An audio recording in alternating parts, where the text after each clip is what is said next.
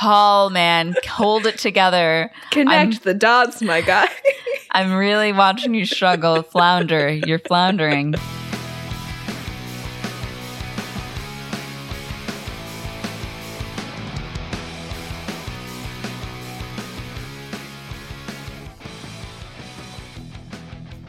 Hello, hello, hello. We're back. Yes, it is our final Pride episode. Oh, that's so sad. I know. It's been such a fun month. We've had some really great films this month. Oh yeah, definitely.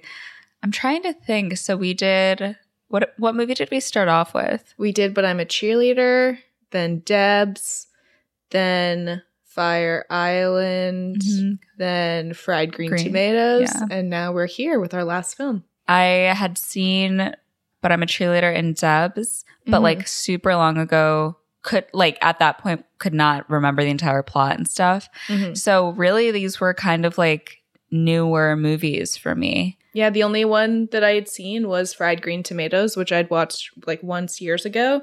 Um, so it was really great to like watch a bunch of new movies because we don't often do new movies, especially ones that have like Yeah. come out recently. So like getting to watch Fire Island and today's movie, which are very recent, Mhm. was really cool just to kind of see, you know, like where we've been and where we're going. Oh, yeah, absolutely.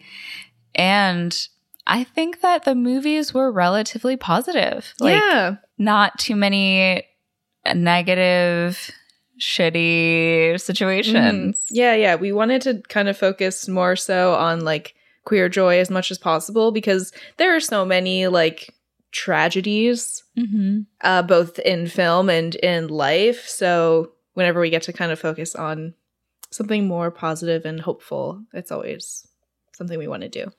Absolutely. Well, with that being said, should we tell the people the movie? Yeah. So today we are doing 2020's The Half of It. And we actually had talked about this movie in our Love Simon episode two years ago now. Oh my gosh. We had discussed this movie with our guest, Eliana, about how it had Oh, just yeah. come out and that we both really wanted to see it. And now we finally have. I know. I it's weird that I haven't seen this movie. Like I don't know why I didn't watch. I think I forgot that it existed. Yeah. But the premise is like off the bat super interesting. Young well, she's like 17, so Yeah. at the end of high school, she is in love with this girl. She'll never tell her. hmm Makes a friend with local sausage uh prince Paul Munsky. The sausage himbo of uh, Yeah. Squamish.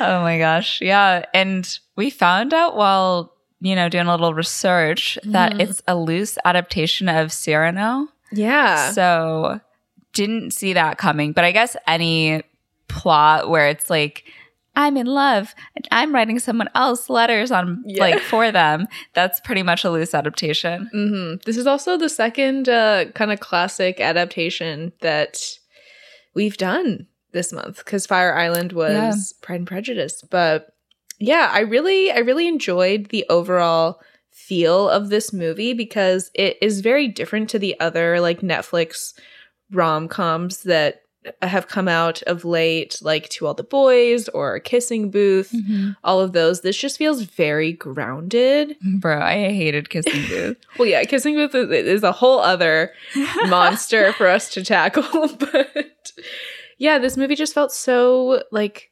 cozy and comfortable and grounded. And at times it felt a little bit slow to me. But then I just kind of realized that it's just a different pace Mm-hmm. than I feel like we're kind of accustomed to when it comes to the teen rom com because they're usually so like outlandish and like they have these little like kooky, wacky characters. But Oh yeah. I think the beauty of this movie is that our main character like doesn't even know that she's the main character in her own story. Yeah, yeah. She felt so relatable and Mm-hmm. I really enjoyed I'll I'll save all my Yeah. thoughts for during the movie. But Alice Wu, the director and the writer. Yes. She write it? yeah. and produced. Yeah. Oh my gosh, talented lady. Mhm. Yeah. She also did Saving Face 2004. So it's like 15 years ago. Mhm. Um, also stars uh, Asian American woman in that movie. And it's Yeah. like a super interesting plot. Definitely recommend watching Saving Face. And then, yeah, she made this movie. And I think that her perspective is so interesting and it's so well developed without having to do too much. Like Mhm. different directors have different styles. Of course, like Baz Luhrmann is like the glitz and the glamour, Yeah. baby. Mhm. Um, but she did a great job at just doing like real realism, like really Mhm. great realism. Um, and it's also really interesting because I think that the way she had them talk as teenagers was very authentic. Definitely, yeah. And that can be so, it's usually miss more than it's hit Yeah. in movies that come Yeah. out today because it's like, I don't know, you grow up and you forget how like teens talk to each other. But these, yeah, these, Yeah. these all felt like normal people. I could totally see like any teenager having the, the sort of conversations that we saw in this movie. Nothing felt like super hammed up. I also really loved, um, this was like a very conscious choice by Alice Wu was to not film any phone screens as much as possible. Yeah, I really like because that. that. would date the movie instantly. So just to have like the text on screen whenever they were texting, I thought was like a really smart choice too, and will kind of help with the longevity of this film. Yeah, I really liked that because honestly, like I hate cell phones being used as devices, Same. but they did use like letters and then Mhm. They did move to texting, which I feel like is a natural progression. Yes, totally. So yeah, definitely having that on the screen instead of being like, well, here's the iOS 7 yeah. and this is what it looked like. So Yeah.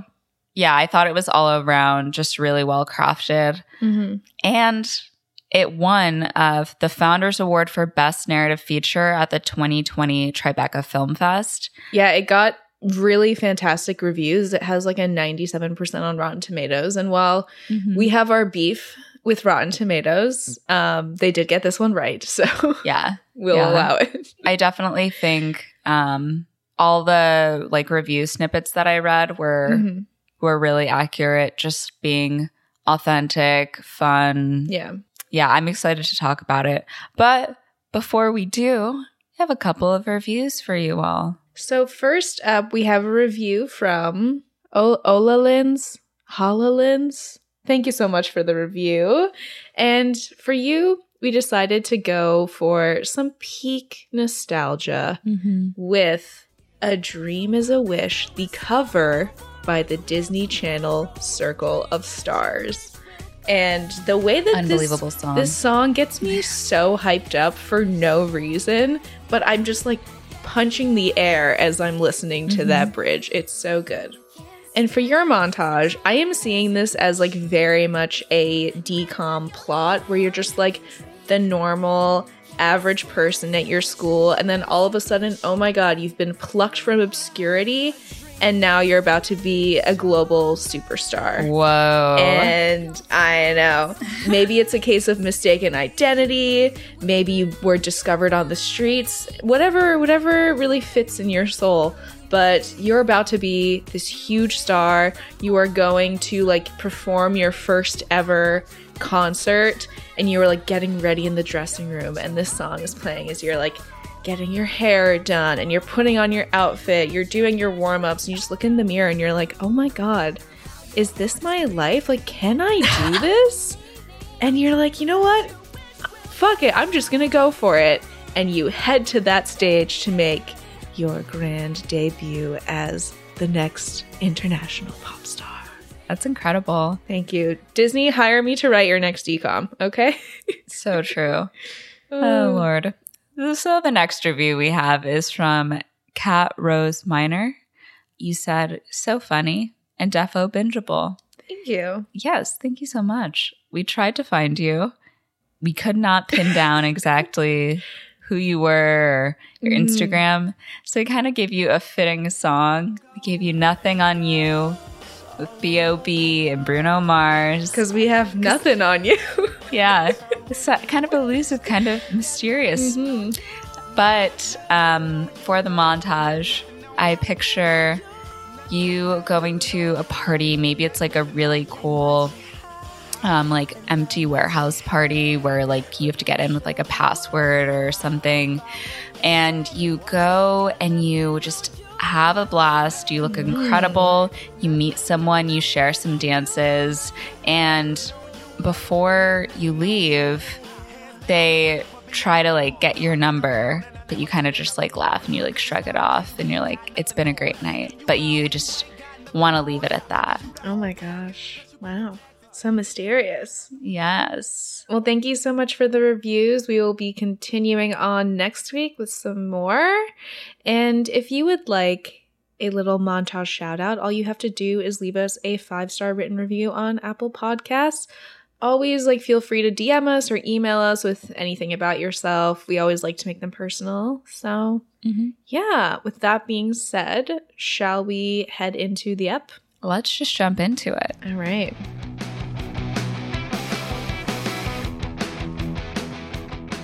we get an opening um, animation, and Ellie narrates that the ancient Greeks used to believe humans were born with four arms, four legs, and two faces. But then the gods were afraid that humans wouldn't need them anymore. So they split them apart to leave them longing for their other half. And when one half finds its other, there's an unspoken understanding, and each half would know no greater joy than this. Yeah, there's a very cool like stop motion um kind of sequence that's happening here. Yeah. What is it called when it's is it literally called like two and a half D when it's not 2D or 3D when it has like elements of both? Oh, I don't know. I feel like there's a term for it and somebody's probably like screaming it on the other end uh, of their headphones. But yeah, it has like drawn elements, but also like some 3D elements with like Mhm. crumpled up paper and stuff. And actually, there are a couple of Easter eggs in this opening sequence. Yeah, some images. Mhm, that we will see later on. So we'll talk about those later. Those tools will be what is Mm. what's the thing? This is a helpful tool that will come in handy later. So Ellie says that, you know, of course, the ancient Greeks never went to high school, or they'd realize that we don't need the gods to mess things up for us. We see kind of like images of different people in high school. There's like a random couple that's making out, and then once they're done, they're like, cool, that was great, whatever, bye. And Ellie talks about how people like spend too much time looking for people to complete them. But how do people find love and like make it last? Life is just meaningless. We then see her like kind of doing her morning tasks. She is like printing out all of these different papers on Plato Mhm. and writing like kids' names on them. So she has her own business where she writes kids' papers for them, and it's an A or you don't pay.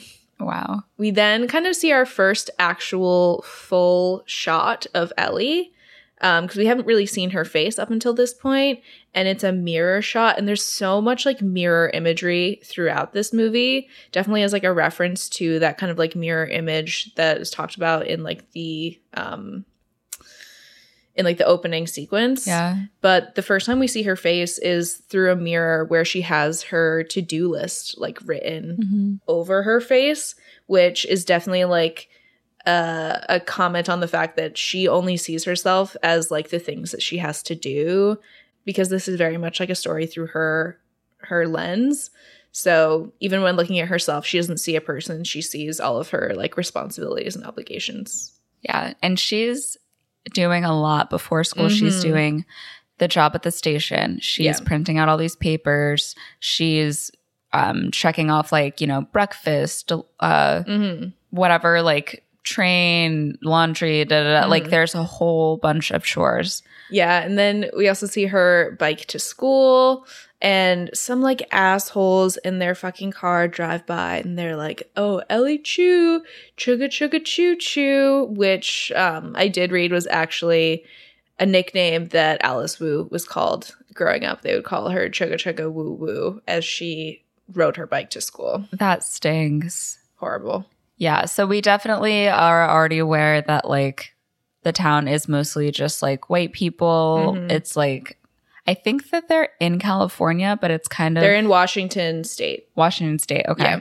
But it's definitely like rural Mhm. and pretty one one train town, one one car town. I don't know what it's called. One horse town. One horse town. Yeah. yes. Okay. So Ellie goes to band, and I'm like, is this still before the beginning of the school day? Like, oh my God. Girls getting up at 4 a.m. Literally, holy moly. The band teacher tells all the students that the talent show is mandatory for seniors and kind of drones on about information. So Ellie takes this moment to hand out everyone's papers.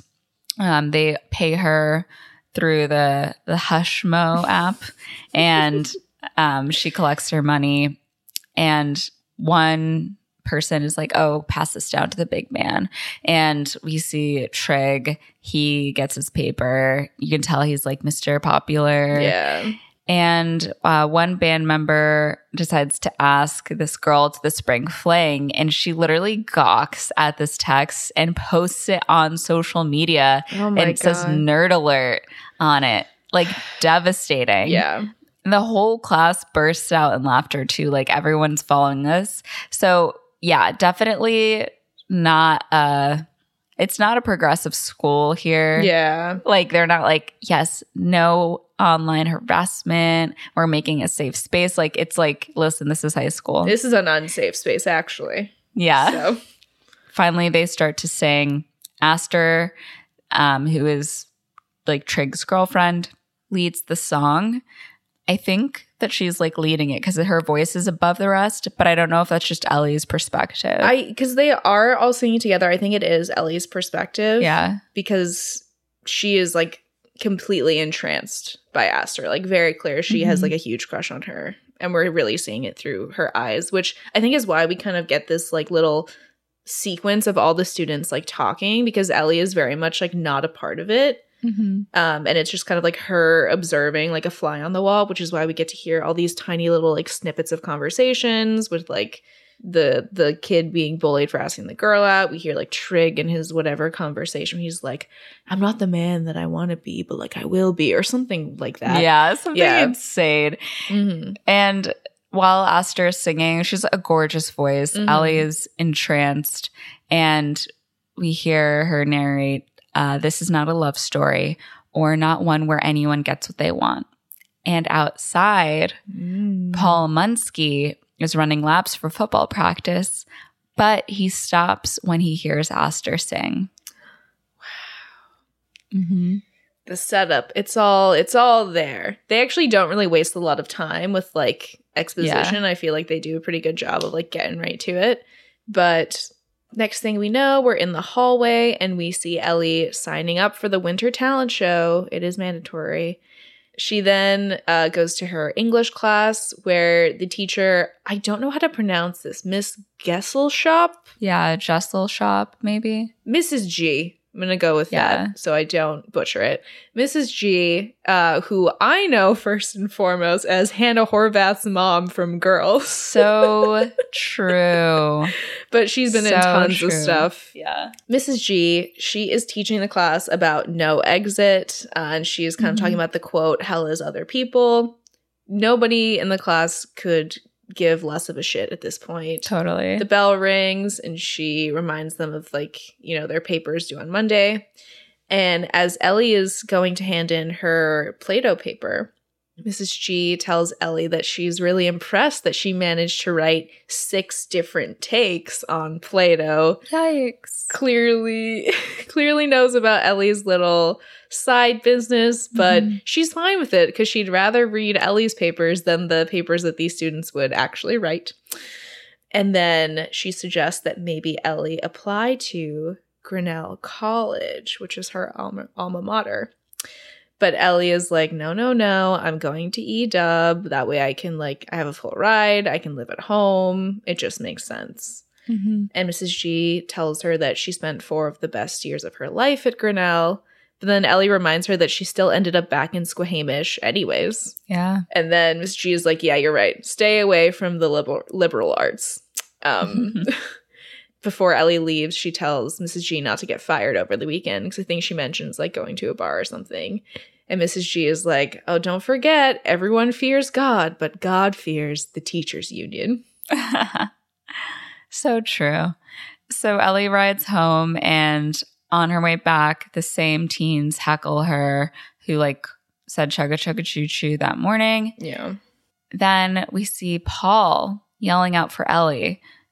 Ellie either doesn't care or doesn't hear him. So he actually stops her bike and she like falls off. Yeah. And she's like, What the fuck? Like, hey. And yells at him. Paul just kind of is standing there as a himbos want to do. Yes. And she's like, Okay, you know, $20 for two pages, uh, $40 for four pages. And he's like, No, I don't want you to write my assignment and hands her a letter. And she looks at the letter. It's addressed to Aster Flores. oh my God. Yeah. And she's like, I can't write a love letter to Aster. I can't write a love letter. Like, that would be wrong. It's inauthentic. And she's like, a letter is supposed to be personal. Get a thesaurus, use spell check, by. And Paul's like, I can pay more for authentic but she just rides off. So at home, Ellie is working on one of her many papers while her dad is watching Casablanca. And as they're watching, the lights start to flicker. And she asks her dad in Mandarin if he called the power company, but he says no, since they don't understand his accent. And she asks if he even tried, and he just cuts her off. And he's like, no, no, no, shh. This is the best part. And then mm-hmm. we hear the line, I think this is the beginning of a beautiful friendship. And the two of them smile at each other, and Ellie says that she'll call them tomorrow. So Ellie goes to the engineering booth at the train station and calls the power company. In the morning, she's still on hold and she tries to get an extension for their bill. She's on the phone, walking through the hall. Someone bumps into her and she drops all of her books and papers. Who should come by mm. but Miss Aster Flores? Oh my God, a meet cute. Yes. And Ellie introduces herself, and Aster's like, I know you've been playing every Sunday at my dad's services for a long time. You're his favorite accompanist, even though you're a heathen. Mm. Um, and she says something about like how her father can't stand bad accompanist, even if they do believe in God. Yeah.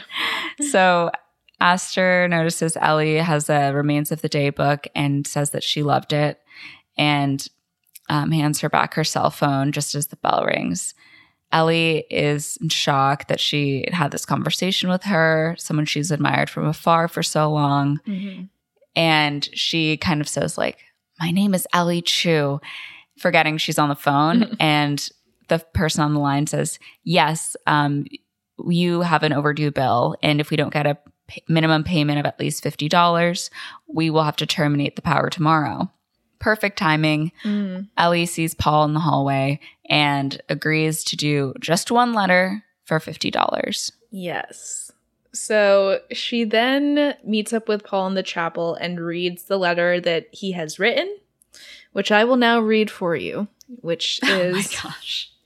Dear Aster, I think you're really beautiful, but even if you were ugly, I'd want to know you, because you are smart and nice too. It's hard to find all those things in one girl, but even if you were only two of those things, I'd be into it. But you're like all three, just to be clear. About me, some people think I'm the cutest one in my family, those people being my grandma, who's dead now, Never mind about my dead grandma. All I'm trying to say is I like fries. I like dipping them in my milkshake. Is that weird? It's actually really tasty. Would you like to try them with me sometime? Let me know. I work part time and I have a truck. Let me know whenever. Thanks, Paul Munsky, second string tight end football. oh, Paul. Just Paul, Paul, Paul. The simplest thoughts trickling through that brain. Smooth brain. It's like I like the fries, and when the fries go in the milkshake and I eat it, it's tasty. Do you want to try? I can drive us there. I have a job. Thank you. Bye. Thank you. Oh Lord. It's very he's very sweet and well intentioned. Um you know, straight to the point, I guess. No flowery language, just right to it. Never mind about my dead grandma. I like fries. So, yeah, big time himbo energy from Paul Munsky. Ellie is like, oh my fucking God, as she reads this letter. And Paul says that he's in love with Aster. They've never spoken, but he knows that he's in love because he thinks about her when he wakes up, when he's doing his sprints, when he's praying, or when he's eating his mom's bratwurst. Sweet Polish man. So it must be love. and uh, Ellie's like, Yeah, I don't think you're in love. I think you're just stubborn. And she starts to workshop the letter. And Paul is like, Oh, I get it. You've never been in love before.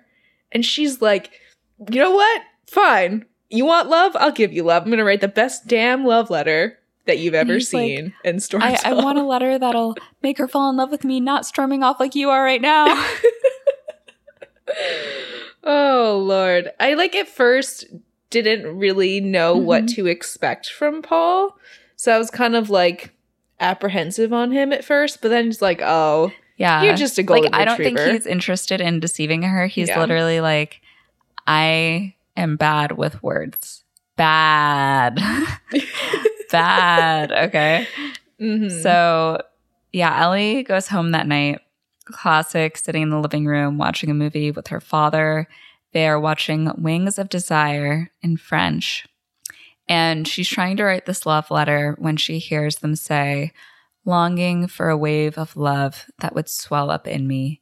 And she immediately writes it down.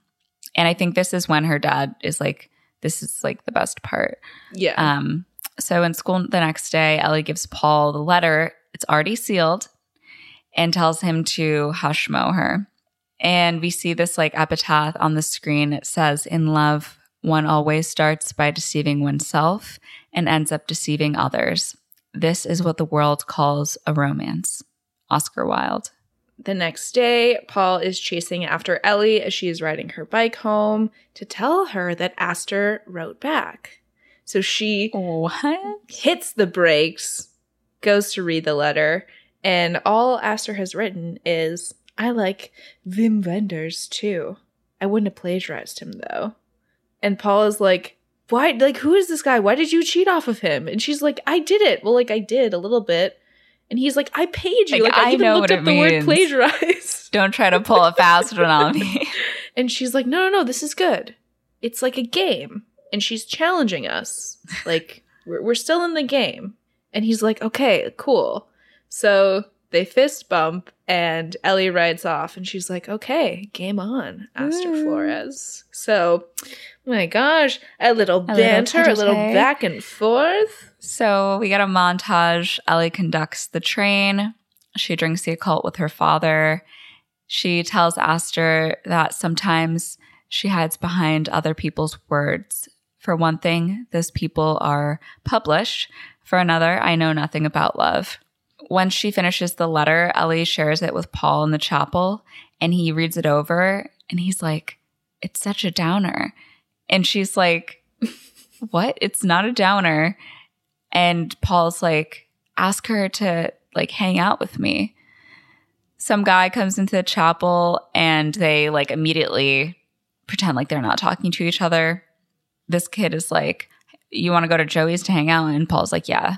So the next time we see Paul, he's running in practice, totally out of breath, and he's taking the trash out after work as Ellie writes about him in this letter to Aster. We see Ellie playing guitar, and she writes, If I knew what love was, I'd quote myself. This letter gets delivered to Aster. And the next day, Ellie is mm-hmm. playing piano in the chapel when Paul, like, calls her over to the confessional booth so that they can talk. And he passes her Aster's response. So Aster writes back Dear Paul, did you know that it takes 11 muscles to yawn? This is a sort of weird fact I find myself recalling to keep myself from, well, yawning or showing anything that I feel, really. So, yeah, I turn to other people's words too. And we kind of get like a little snapshot into Aster's life. We see her with her family and her boyfriend Trig at her house. He's like taking a selfie of them. And she talks about how when you're a pretty girl, people want to give you things, but the reason that they do is because they want you to like them, but not like them, like them. Like them as then as in like I am like you. Yeah. Like people want to be seen as like her because she's pretty. And um, we see this kind of little interlude where the, like the mean popular girls give her like this pink knitted scarf that they're all wearing and make her wear it so she's like a part of their group, kind of so they can like up their social standing by like having her in their group type of thing. Mm. And she says, um, "So I'm like a lot of people, which makes me kind of like no one." Yeah. So Paul is like, okay, I think I just need to text her. And Ellie's like, not yet. And he sends her another $50.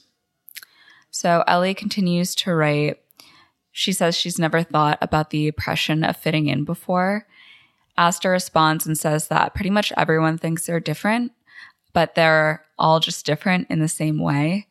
And Ellie's like, oh, that's coming from the girl perched on the peak of verified popularity. Then Trig drives by in the class that Aster's in, and he's like, hey, taco time, babe.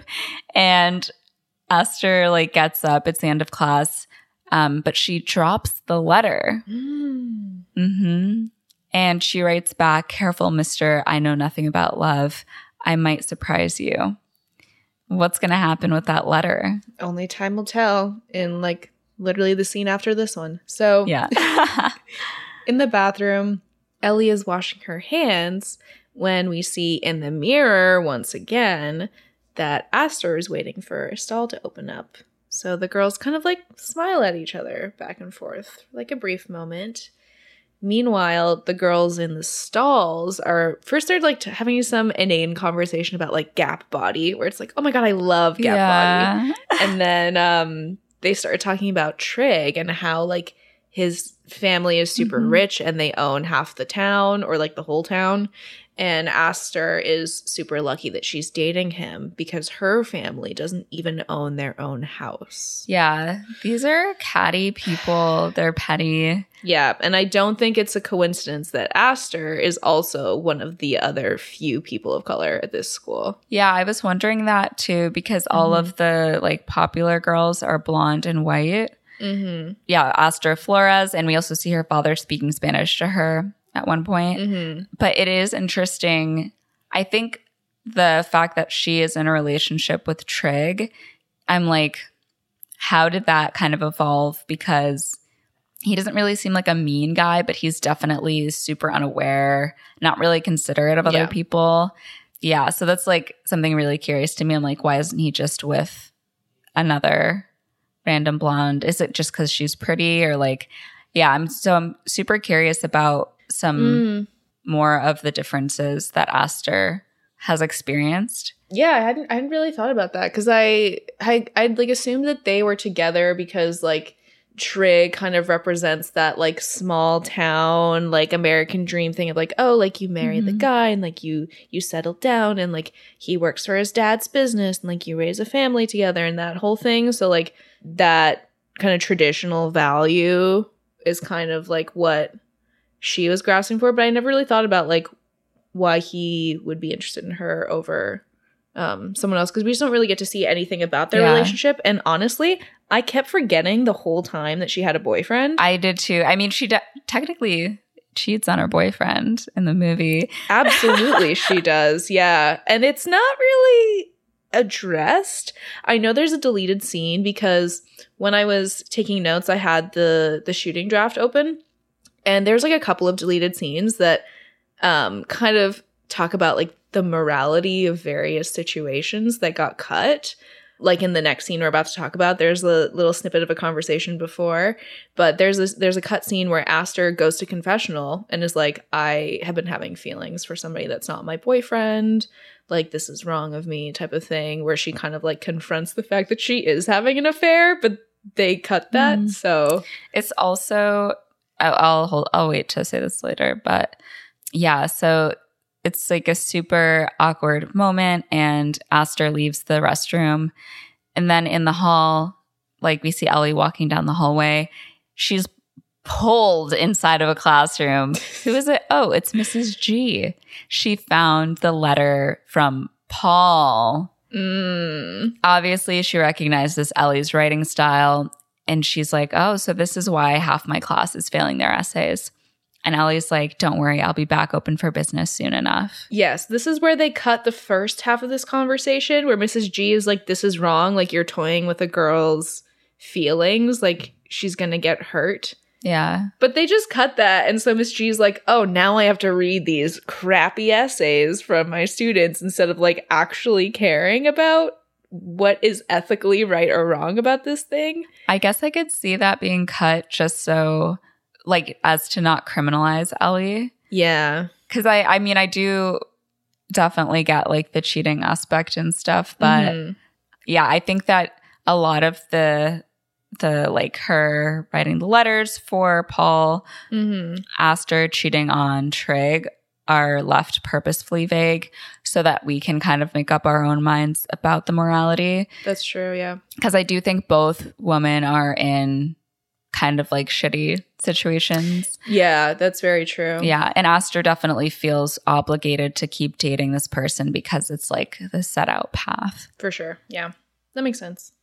So we then see Aster working her job as a server, and in her voiceover, she is writing a letter back to Paul about how um, she once had an art teacher who said that the difference between a good painting and a great one is five bold strokes. But the question is, which five strokes? And as she's like composing this letter, we see her staring at this painting in the restaurant. And we then cut to Ellie, who is sitting in the um, the booth at the train station, and she's looking at a picture of this painting on her phone. And she writes back that she understands, you know, after making a pretty good painting, the last thing you want to do is make a bold stroke and potentially ruin it. And Aster says that that's actually why she gave up painting and like compares this whole analogy to her life. Like, is she living a pretty good life when she could live a great one by like doing something bold? Hmm. I think the the answer is in the question, Ooh. Aster. So true. So the next letter Ellie sends to Aster, she asks how well she really knows Squahamish and sends her like a latitude and longitude to a blank wall on the side of a building where Ellie has written any five strokes and there's some spray paint. So Aster picks up the spray paint can and does one stroke. And I think she writes like your move. So the girls go back and forth making strokes until Aster makes bold strokes. And she eventually brings her whole like paint set over to the wall and um, makes this like beautiful, like a woman who it's kind of like a goddessy type figure. Mhm. Um, yeah. it's kind of abstract and it's really beautiful. It's super bold. Oh, yeah, the woman is reaching for a star. Ellie comes back and sees the full painting and doesn't like change anything because it's complete the way it is. Like it's super beautiful. And Yeah. Ellie leaves. Aster comes back and sees that it's unchanged. And um, the owner of the building actually sees her and is like, hey, hey. And Aster just runs off. And the next time they see the uh, wall, it's painted over, and Aster writes, or not. And Ellie writes, everything beautiful gets ruined eventually. I loved this sequence. I thought it was so beautiful. Yeah, I really liked it. Such a cool device and um yeah, it was, it was really cool just getting to see like the words in their letters like come to life and turn to action. Yeah, it was almost like they went on a date Mhm. without being face to face. Yeah. You can't think that Paul did that. There's just no way. No. Especially the handwriting. That's what I was Ellie's- thinking.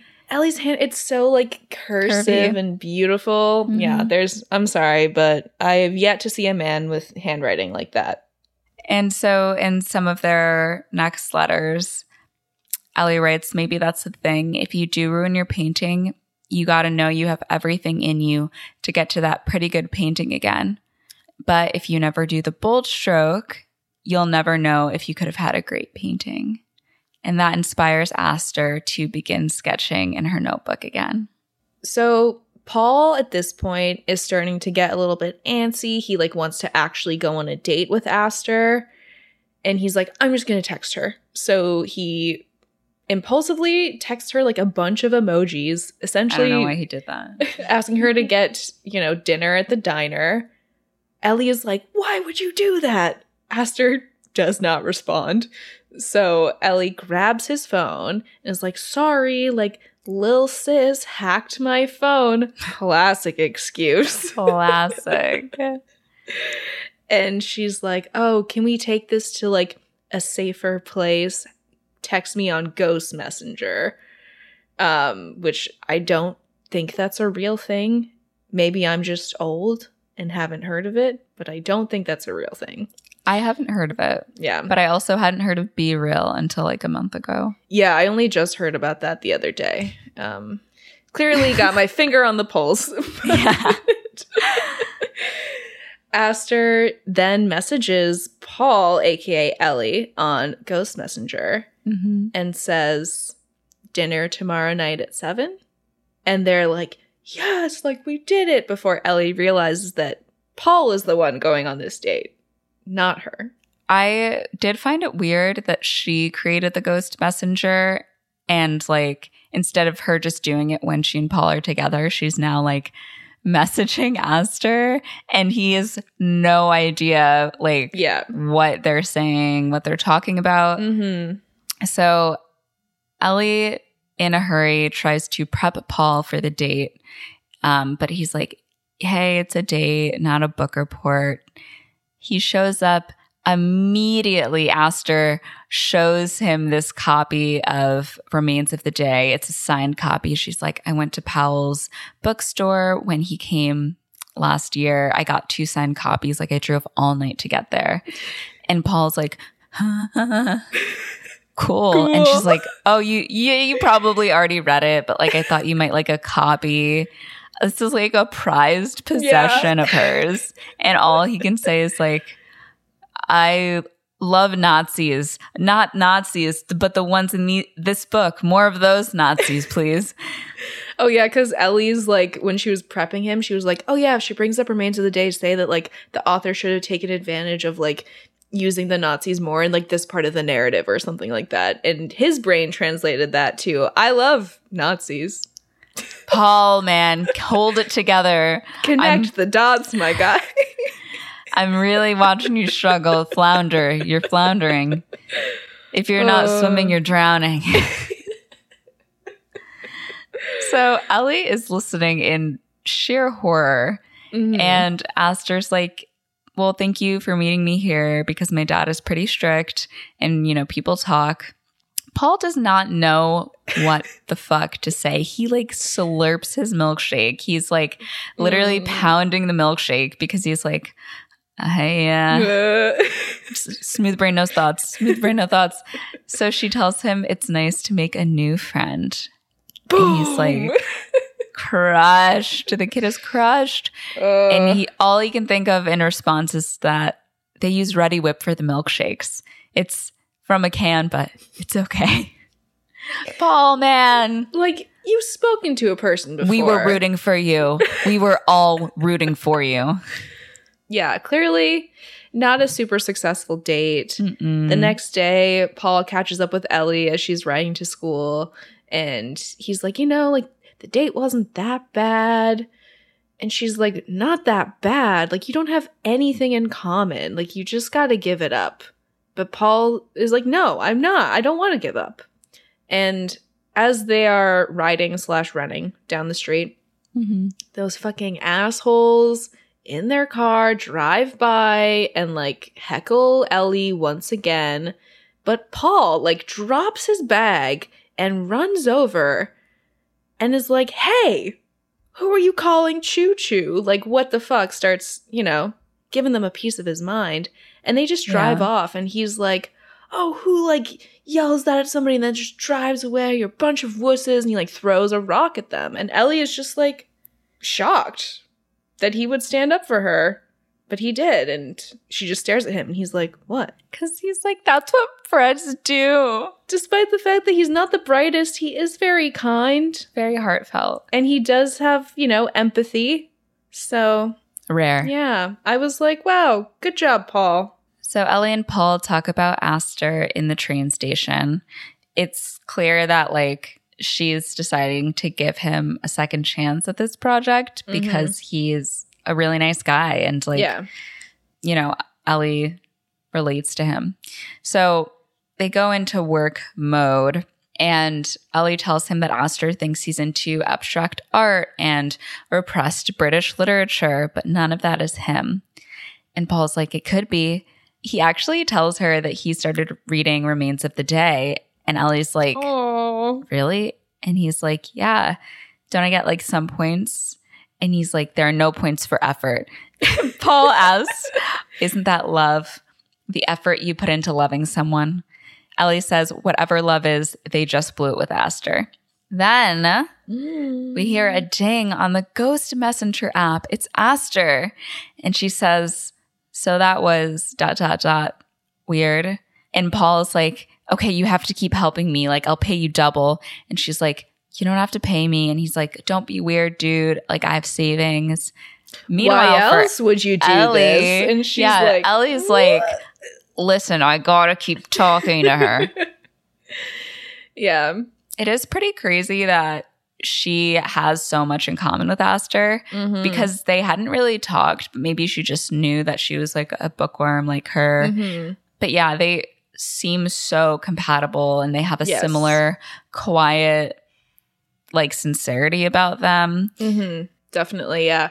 There is that in that choir scene when um we kind of see the snapshots of all the different kids interacting, and Trig is talking about whatever, and somebody like whispers to Aster, and she doesn't even look up her, from her book, and somebody's like, "Oh my god, she always has her nose in a book," and I was like, "There we go, that's our little drop."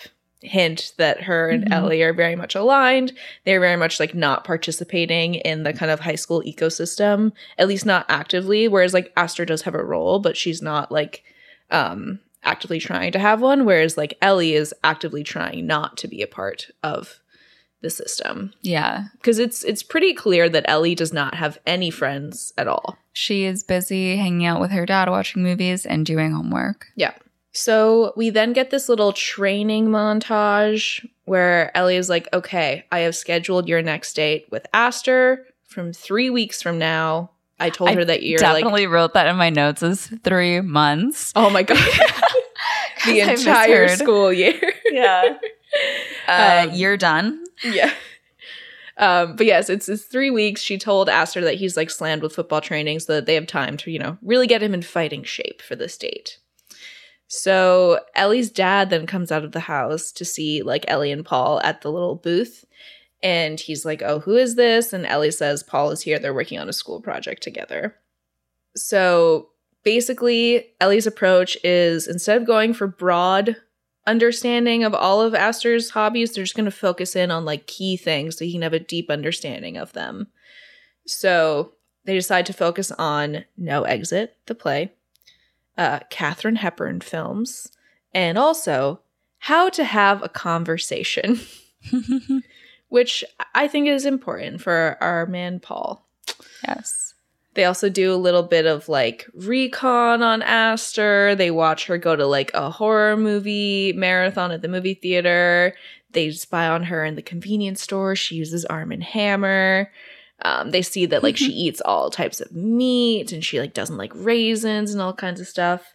They also have this little moment where they pretend to like interview Trig for like the school newspaper Oh my to find out more about her. So they continue to spy on Aster and actually see her while her family's having dinner. While they're spying on Aster's family dinner, Paul asks Ellie why her family settled in Squamish since they don't seem very happy. And Ellie gets super upset. She like picks a fight and she's like, okay, well, if you're not taking this seriously, like I can't help you. And before she goes, Paul stops her and he's like, it's just like in no exit how they like want to leave, but they can't. Like, I want to run my own sausage shop with my own recipes, but my family has been doing the same stuff for almost 50 years and it's Nana's recipe. And if my mom can't have her Nana, at least she can keep making her sausages. So if he leaves, he'll break her heart. And so he stays. Yeah, he's so sweet. And Ellie decides to tell him her story um, very briefly. She says that they came here so her dad could get a job. He actually has a PhD in engineering. But since English isn't his gr- first language and his degree is from China, like they can't seem to, you know, get past him being a station manager. Because initially he was going to be like station manager and then Mhm. somehow get promoted to something else. Yeah. And Paul mentions um, that her dad has a hard time speaking English. And Ellie's like offended. And he's like, I have a hard time speaking too. And she's like, Oh, yeah, what's your excuse? So they kind of like have a, a sweet moment together. Yeah.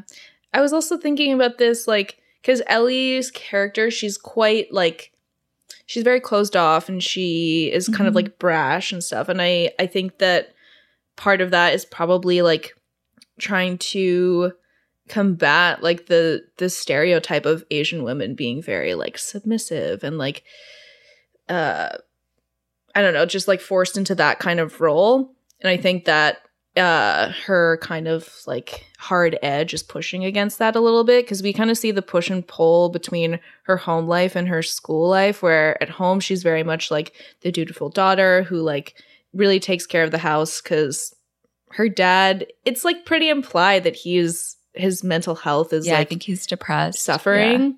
Yeah. yeah, and he's like um kind of buried under so much grief having like lost his wife. So Ellie is really like forced to kind of take on that caretaker role in the family, but then also at school wants to be um, like taken seriously as a student and as a person, and so that kind of like push and pull always exists for Mhm. her. I also think that she um, has her guard up just like 100% of the time because people aren't friendly towards her. And she has like uh, Mm-hmm. just developed an armor to like protect herself. And so instead of becoming vulnerable or being open with people, she stays shut off so they can't use that Mm-hmm. to like, you know, hurt her. Yeah, and I think that's why it's so hard for her to kind of like like accept Paul's like kindness and his like Mhm. genuine interest in like her life um because probably like that's been used against her in the past. So it's it's really nice to kind of see how they help each other in this relationship with her kind of like helping him articulate his thoughts and feelings and him helping her to like um actually open up and feel them. Yeah. They're both learning. Oh my gosh. And if this movie was made in like 1998, they would fall in love and that would be the movie.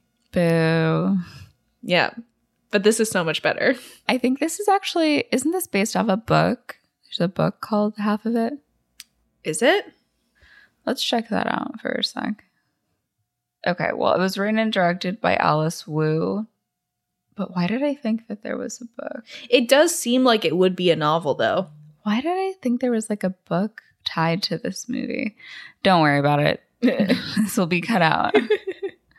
so after they have this little convo, Paul then invites Ellie to dinner at his house since they haven't eaten yet.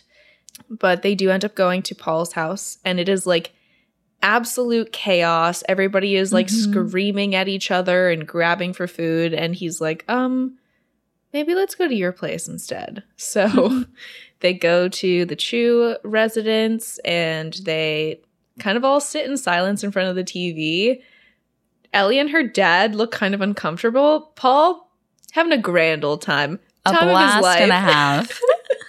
He's like, I don't have to talk. I got Yeah. to watch TV. Amazing. So they resume their conversation lessons. They play ping pong, and Ellie tries to teach him how to speak to another person. Mm. Paul asks her about coming to Squamish and where she was born in China. And yeah, Ellie tells him that she came here when she was 5 Mhm. and just gives him some more like information about her. The next scene is at church. Father Shanley delivers a sermon, and Ellie, as Paul and Aster text back and forth. Aster's like, Do you think Father Shanley knows where he is? and Ellie's like, Father Shanley knows all. Mhm. Aster finds this, this hilarious and like looks back at Paul. Paul is just smiling like an idiot. And Ellie watches this from the Mm. organ. So then, literally, while Father Shanley is in the confessional booth, Oh my gosh. Ellie and Paul sit on either side and are using it to talk to each other back and forth. He wants Ellie to like send Aster some emojis. And she's like, no, I'm not sending emojis. Like, I don't know what they mean. And he's like, ooh, send like, send the owl or send like the caterpillar with the glasses or something. And she's like, the, or the pineapple. And she's like, no, I'm not doing that. So we then have some more conversation lessons between Paul and Ellie as they are playing ping pong. And they start talking about food. Um, Paul asks Ellie what her favorite food is, and I think she says it's braised pork with rice. And Mhm. he asks her about like the five spice powder in her cabinets. He was snooping because he's always looking for like new spices for Man his just various. wants to make his sausage. He just wants to make sausages. And I don't think we've mentioned it yet, but there's like a running theme throughout the movie of Paul's like taco sausage recipe that he has made, which is which is literally like a taco in or it's like a sausage inside a taco shell. For context, I do think that like they make their own sausages, right? So Mhm. there's like Yeah. he's not just putting a random Yes. sausage in the Yeah. taco. He's like I assume there are various Yeah. spices and stuff in it as well. Mhm. Um, and he talks about how he's been trying to get this like paper in Winnetkey. Is that how it would be pronounced? Win Winnot Winnotki? Wenatchee. That doesn't sound right though. It's it's one of the like nearby nearby towns, I assume. Yeah. Um, but he's trying to get the food editor there to try his taco sausage, but has never heard back. And she asks what his family thinks about his recipe, and he says that none of them have tried it either. And like Oh. clearly, that's a bummer for him. Like I can imagine that would be very upsetting. He's like, guys, I created this new recipe, and they're like, shut up, Paul, because they're all just yelling at each other. He does have a big I'm assuming that Paul is Polish. I think he has like a I big think Polish like German family. or Polish, something Yeah. like that. Yeah, for sure. I'm really like pulling from the fact that Phil is Polish Mm, and he also has a huge family, yeah. very similar to like uh Mm. them like in the scene where they're all having dinner and he's Yeah, like, Why yeah. don't we go to my house? yeah. Um so Ellie sees that he's like, you know, kind of sad about the fact that nobody wants to try his sausage and yeah. she tries to cheer him up and she's like, you know, I think that taco sausage has a nice ring to it. Yeah, because she's been a jerk about the taco sausage. Yeah, she's like, nobody wants to try your fucking Yeah. taco sausage. What's your favorite food? Yeah, I know the taco sausage. on and on, always the tacos. So Paul then asks um, Ellie what her mom was like. And initially she's just like young, funny, dead. And he's like, What about when she was alive? And she does like soften a little bit. She says, Young, funny, fun. And Paul says that she sounds cool. And you can see that Ellie is kind of like a little bit, maybe not embarrassed, but just kind of like uncomfortable with the more Mhm. vulnerable tone shift here. So Paul actually does pick up on that because despite the fact that he's not super articulate, articulate, I can't even say the word. He's Articulate. not super articulate. he is, I think, quite emotionally intelligent. He can, you know, Yeah, he's an understand observer. feelings. Yeah, exactly. And he's quite empathetic, so he does break the ice. And he's like, "Well, I think that she would have tried the taco sausage." And they have a little laugh. oh, ah, you cutie. You're killing me. I feel like Paul is what I wanted to get from uh oh, what's his name? Mr. Whoa, whoa, whoa, hey, hey, hey. Oh, Peter Kavinsky. Yes. But I mean, Mm. Peter Kavinsky is super popular, but Yeah. I'm I'm a big Paul Munsky fan, more than Peter Kavinsky. We get a clip of Paul running alongside Ellie as she rides her bike to school. Paul's actually keeping up. Yeah. He's uh, really working on his cardio Mhm. in the gym, working on my fitness. okay. So that night, Aster texts Ellie and she's like, Why are you always up so late? Oh yeah, she's like worlds asleep, more time for thoughts, or like more space for thoughts, or something like that. and Aster's like, It's the hour of secrets, and asks what her or Paul's secrets are. mm. Um, the next day, Ellie asks Paul what he likes about Aster, and he gives a really heartfelt answer, but it's pretty simple. Mhm. He says that she's pretty and smart and smells like fresh ground flour.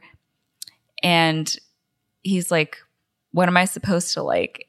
And Ellie's like, I don't know how she bursts out laughing, like she can't help it, how she twirls her hair when she thinks, like, her thoughts are like an ocean you can get lost in, stuff like Yeah. that. Yeah. very romantic details. And Paul's like, I'm an idiot. Like, I'm so stupid.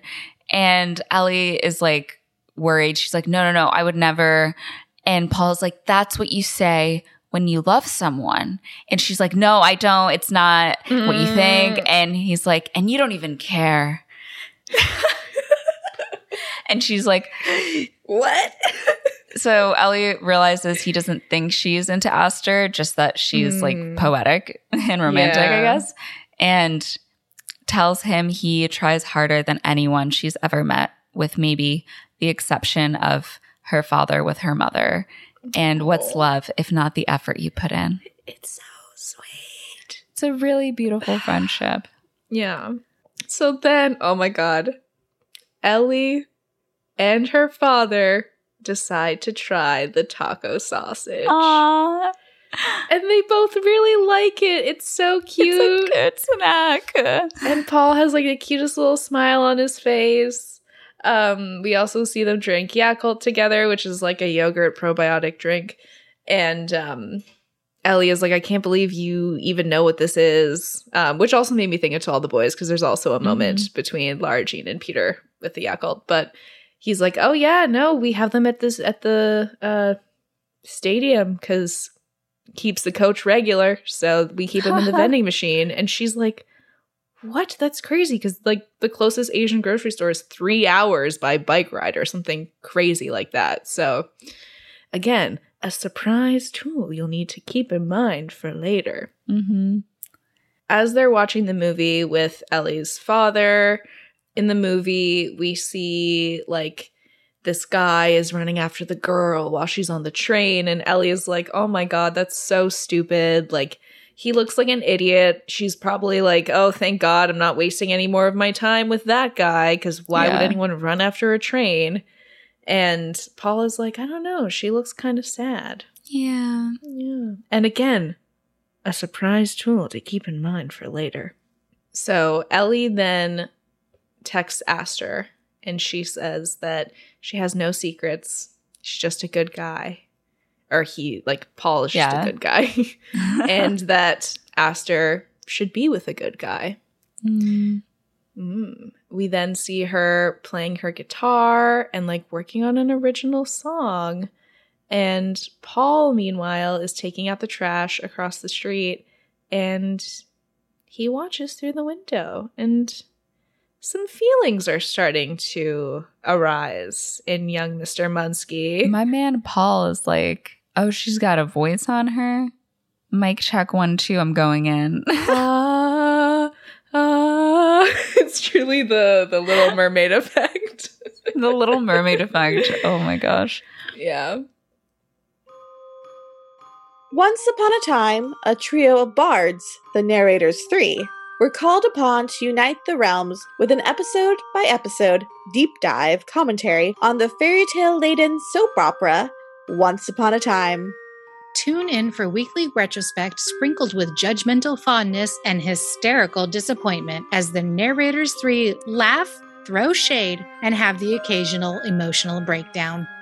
If you find tales of costuming, character takedowns, and plot devices that come with a price utterly charming, the Narrators 3 invite you to join them for Once Upon a Rewatch, available on all major platforms where podcasts can be found. Finally, it is time for Paul's big date with Aster.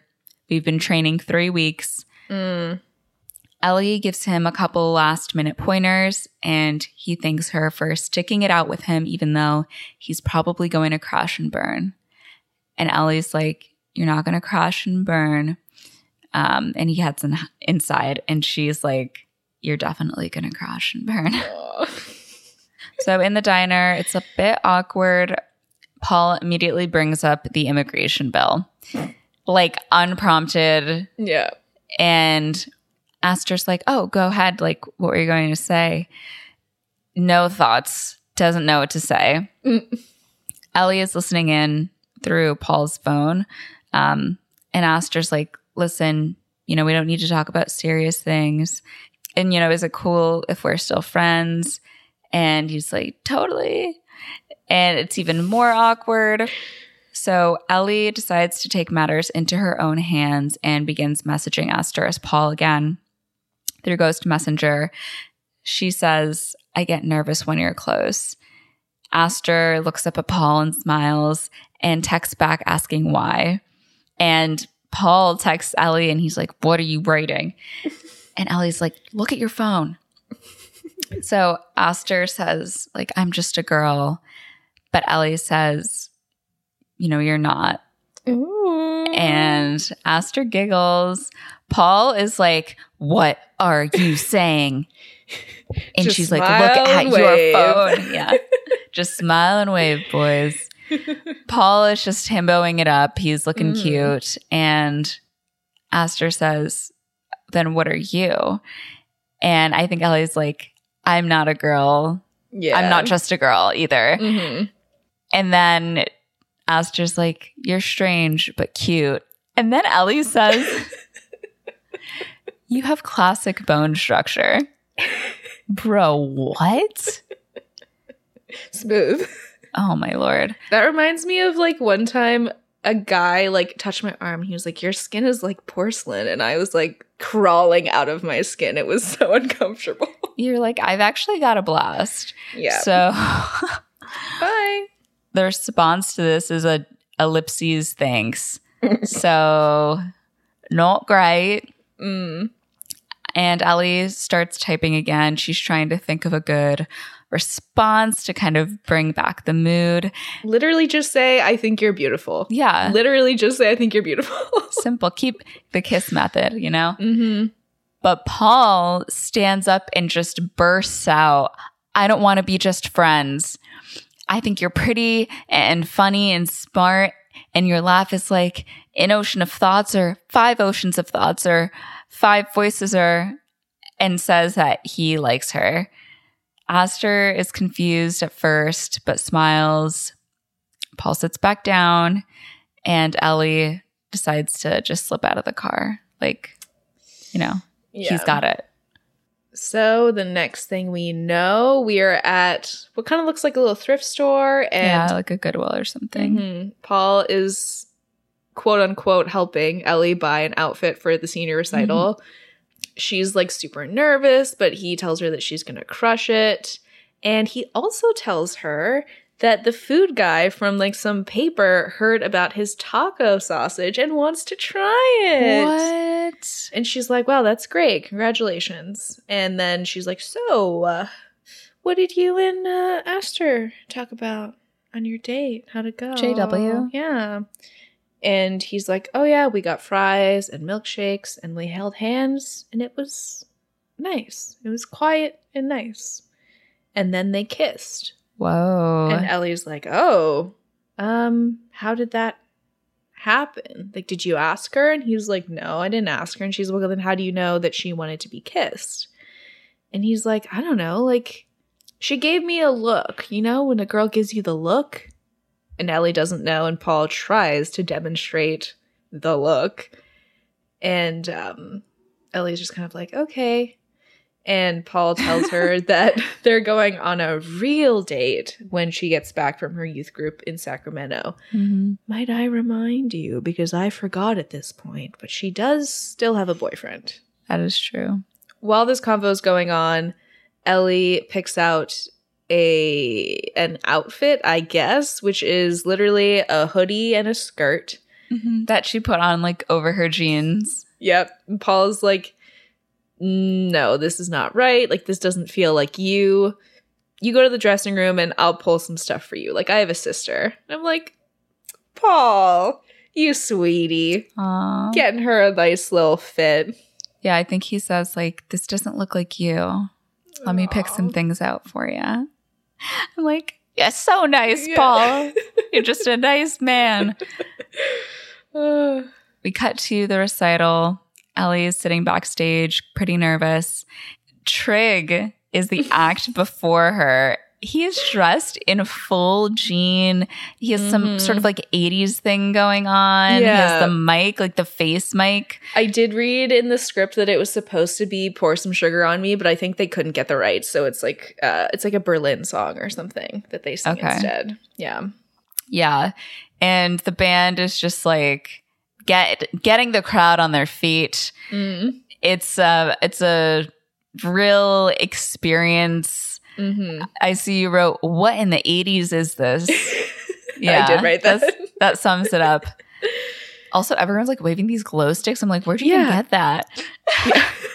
but it's it's all good. Mm-hmm. Um, the stagehand goes backstage and tells Ellie that she has three minutes. If she needs to pee, go now. And some assholes actually go to where the piano is and fuck with it. yeah. What the Like- fuck? Like, why? It's pretty crazy because she's never even talked to these people. It's the same people who are doing the like chugga chugga choo choo thing every Yeah. morning. So after Trey gets off the stage, it's Ellie's turn. She rolls the piano on stage for her performance, and those jerks harass her from the audience, saying just the same joke. Um, Mm. You know, they can't even think of another thing to say. No. But she sits down, begins to play her song, but some strings are broken in the piano, which is actually like mad expensive. Like if this happened, if someone ruined a piano at my middle school or like high school, hmm they would be in trouble. Oh, absolutely. Suspension minimum. Oh damn. Yeah. Some kids start laughing. Um, Alex Baggett yells out, Next. Who is that? That's a guy we went to school with. Oh my god. Is he one Yeah. of the chugga chugga choo choo guys? No, he's in the band. He's like the blonde haired guy. But I was like, wait, is that Alex? It is. So, hey, Alex. Good job. Congrats. Great movie. yeah. He yells out next. And then Paul notices a student has an acoustic guitar. So we hear like a sound. And Paul's like, Ellie, play your song. I'm like, he believes in you. The bar is so low. Truly. Um, so she picks up the guitar and she begins to play her song halfway.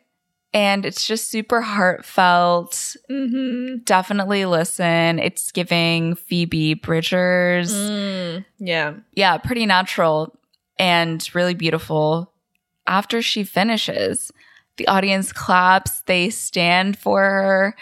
And Aw. Trig goes over to Paul and he's like, Hey, you know, when did Ellie Chu get kind of hot? And Paul's like, ding, light bulb moment for me. oh no. oh, Paul. So after the show, Ellie is sitting in the booth at the station and she's kind of like smiling to herself, feeling good about, you know, the performance and everything. When Paul drives by with a bunch of his friends and they're like, Ellie, like, get in. We're going to the after party for like the senior recital. So she is like a little bit shocked, but she does go. And as soon as they walk into the party, some random person is like, Hey, the Chinese girl came. And I'm like, And everyone's like, the Chinese girl. I'm like, in, in what world is that the thing to say? N- none. That's like crazy to me. Yeah, I could totally see that happening in a rural place. I'm like, would that happen at my high school? Possibly. Wow. Yeah. Possibly. I don't know. Mm. Just contemplating how racist to my hometown is. just girly things, you know. Yeah. Um so yeah, after this little comment, some other person goes up to Ellie and is like, "Oh, like we've had math together for the past 4 years and I just wanted to like I always wanted to tell you that I really like your nails." And she's like, "Oh yeah, I can't get the bike grease out." And she's like, "Yeah, it's badass. Like come play Drinkers of Catan with us." I love high school. Although as somebody who does enjoy Settlers of Catan, I am intrigued by Drinkers of Catan. yeah. What's the, pro- Yeah. I bet we can find something online. I think she like as they're walking away, something like, "Oh, for every like wheat, you trade like a shot of whatever, something like that." Um, so I'm like, Whoa. Let me print out the rules to that next time I'm playing. So Ellie actually like ends up playing the game and like she's socializing and stuff. Paul comes over to her and like she's about to take a shot and he kind of like takes it away from her because she is clearly not an experienced drinker.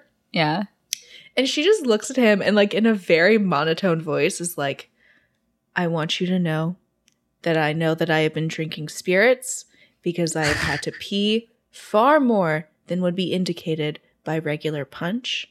And I am monitoring the situation. And he's like, Okay, how many cups have you been monitoring? And she does not have an answer. So he's Yeah. like, Okay. We Let's out get of you here. home. So he starts helping her up, and she immediately pukes. So That that'll do it. yeah, So Paul actually brings Ellie to his house and tucks her in and picks up her jacket just to like put it on the chair or whatever and notices all these letters fall out that she wrote to different papers about the taco sausage. We're talking letters, man. it's so sweet. Paul, the sweet boy, he's like his heart is beating faster, hmm you know? It's just friendship, my guy. It's just a good friend thing. Yeah. That morning, Ellie wakes up to some Advil left on the bedside table for her by Paul. But who does she hear coming down the stairs? It's Aster, oh my god, bro. So she quickly scrambles out of bed, gets her bag, puts on her coat, like, so it doesn't look like she slept over. and of course, like, Aster's with Paul's mom. So Yeah. that's yeah a whole other thing and she's like hi i was just dropping off some books. And his mom's like oh i didn't hear you. You're you're paul's chinese friend i didn't hear you come in. Sure. like bro.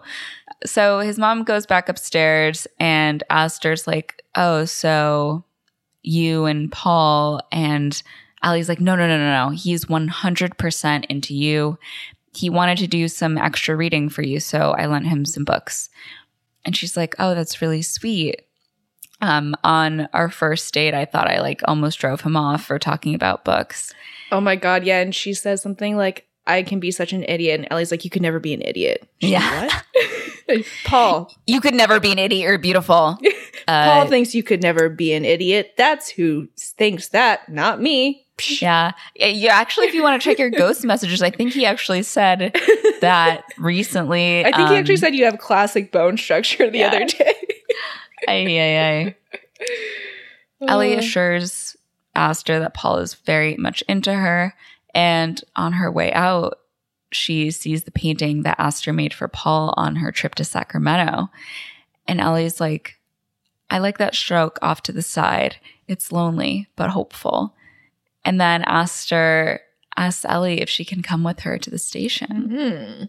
She's intrigued. Yes. So they go to the station. Aster is like very fascinated with Ellie's job and how it all works. And Ellie just goes and like sits in the booth and closes the door. Um, the booth is very much like her safe haven Mhm. um, when she's feeling uncomfortable, and clearly she is in this moment.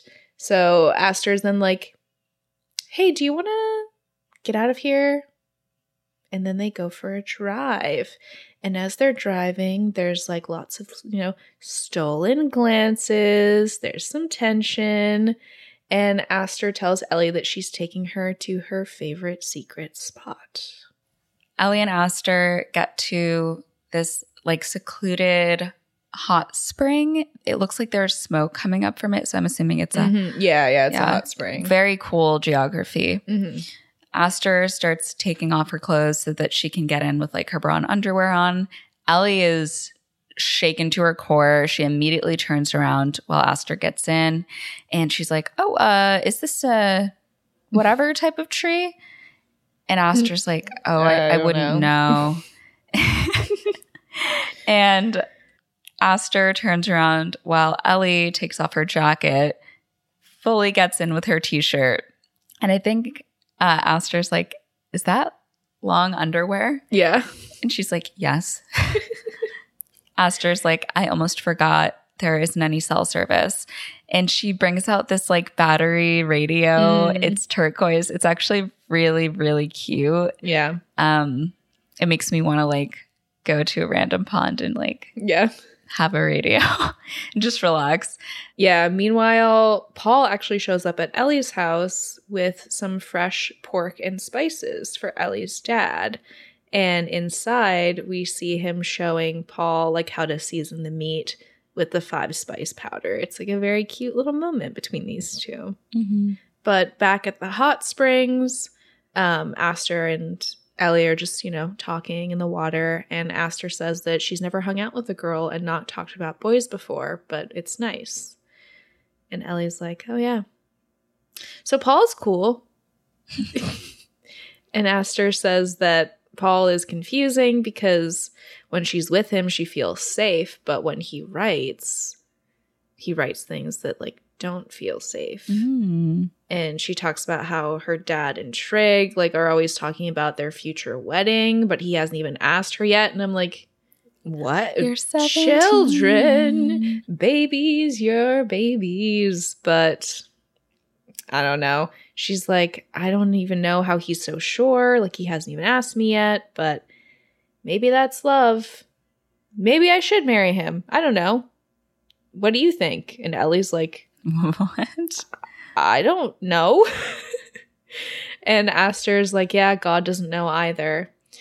She asks Ellie if she believes in God, and Ellie says no. Aster says that must be nice, but Ellie says not really. It's actually kind of lonely. Mm-hmm. And Aster talks about how she keeps asking God for a sign, and then she got Paul's letter, and she's never felt so understood. And she kind of tries to brush it off, and she's like, "I don't know, maybe that's silly." But Ellie's like, "No, I don't. I don't think it's silly at all." Because clearly she feels the exact same way. Yeah. And Aster's like, "Well, you know what's silly?" And starts like grabbing at Ellie's many layers of clothing. And I think that Ellie's like, "I'm like a Russian doll of clothing," Yeah. or something like that. Yeah. I'm like, this is so flirtatious. Oh, absolutely. we cut to a little bit later on. Both Aster and Ellie are just floating on their back, and Ellie says, Gravity is matter's response to loneliness. And on the radio, If You Leave Me Now by Chicago is playing. And Ellie shares that her mom loved this song, and she always said that every song or movie or story has a best part. So they listen and try to find the best part, and it's like the swell of the bridge. And Aster's like, that's it. And she's like, yeah, it is. Yeah, this shot is really beautiful. Um, and I think it's the most poignant kind of use of the mirror imagery that is like set up by that initial opening sequence, like the the whole story about finding your other self. Because With the two faces and the forearms. Yeah. Mhm. Yeah, because we see in that opening sequence um, the person like looking in the water and seeing the reflection of their self, thinking that's their other half. And in this scene, as the girls are floating on the, their backs, you can see their own reflections in the water.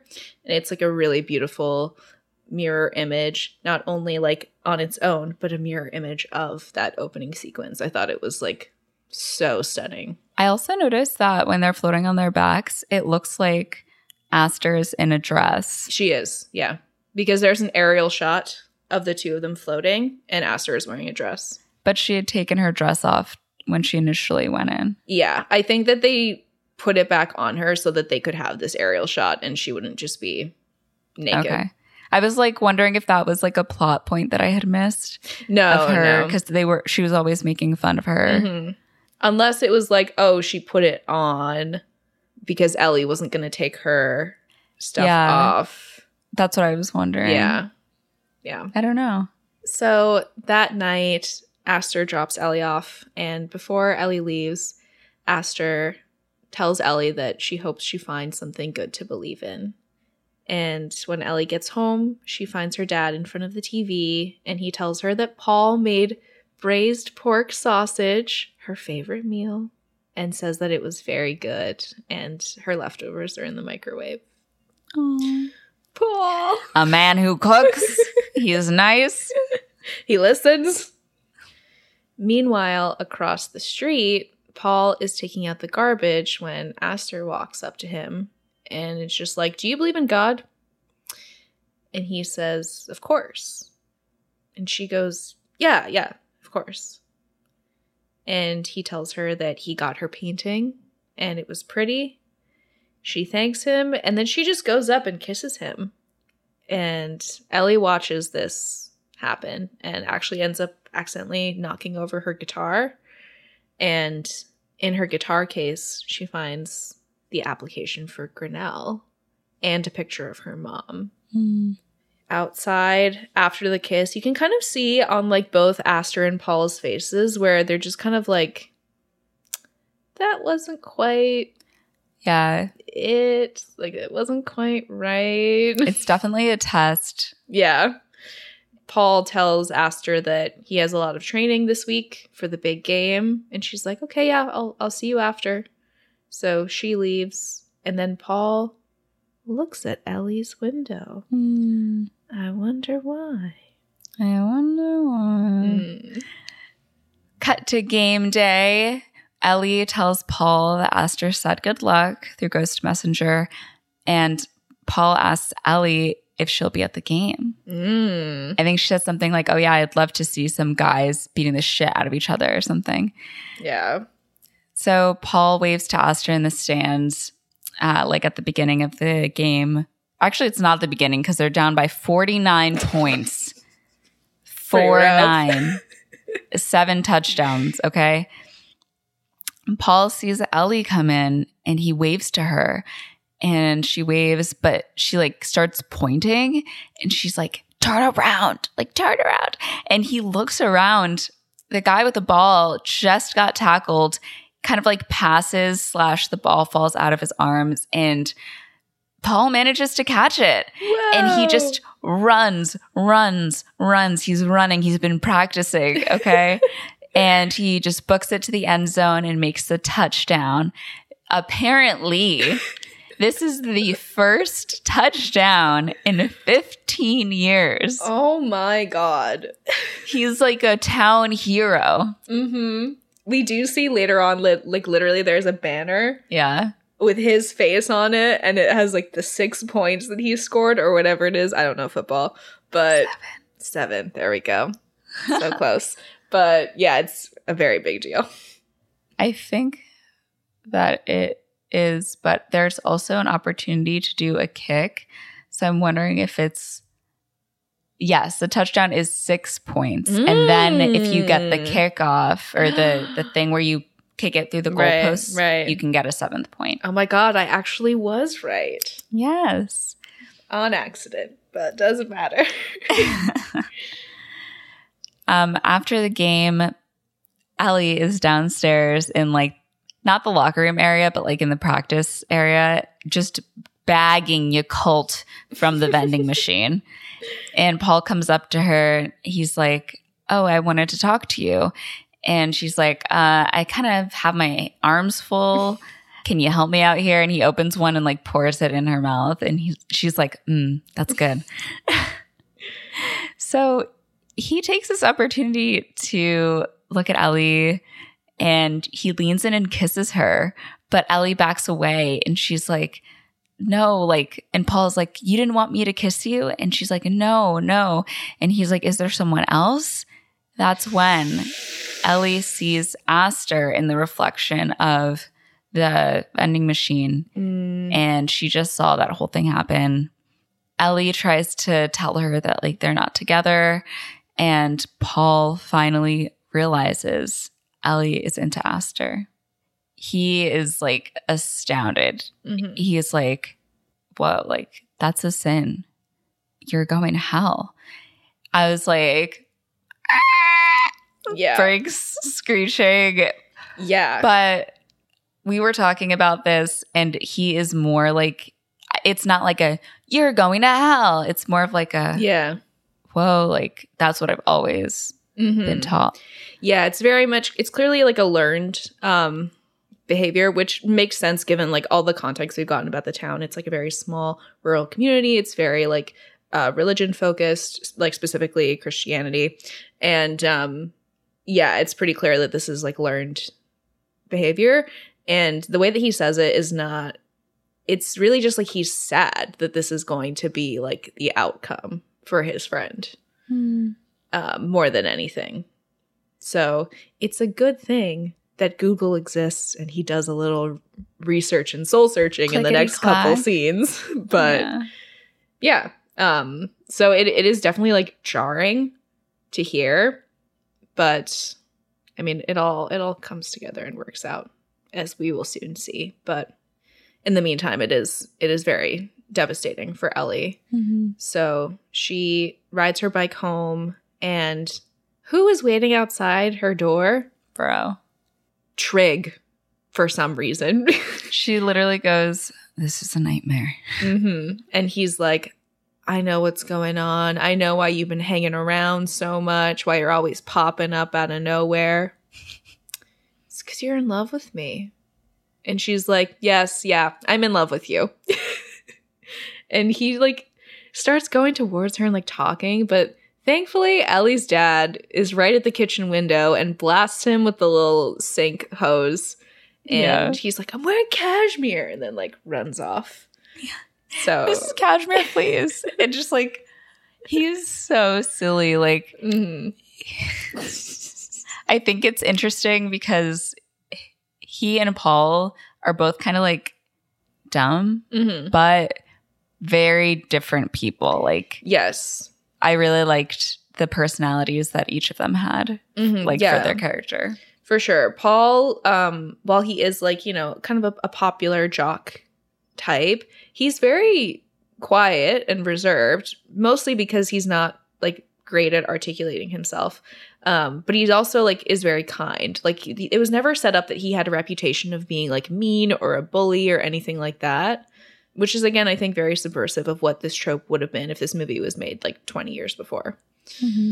So Ellie goes into her house and just like climbs right up to her room without saying anything to her dad. And on screen, we see the quote Hell is other people. We get another montage. Ellie rides her bike to school. There is a banner for Paul's epic touchdown. Mm-hmm. Trig chugs Yakult on his like four by four. Aster looks despondent, just staring off into space. Paul Google searches, How do you know if you're gay? When his mom is like, Hey, Paul, like take out the garbage. And he goes and he's like, I'm on it. She comes into his room to collect a glass and sees his search. Um, and Ellie and her dad watch a movie.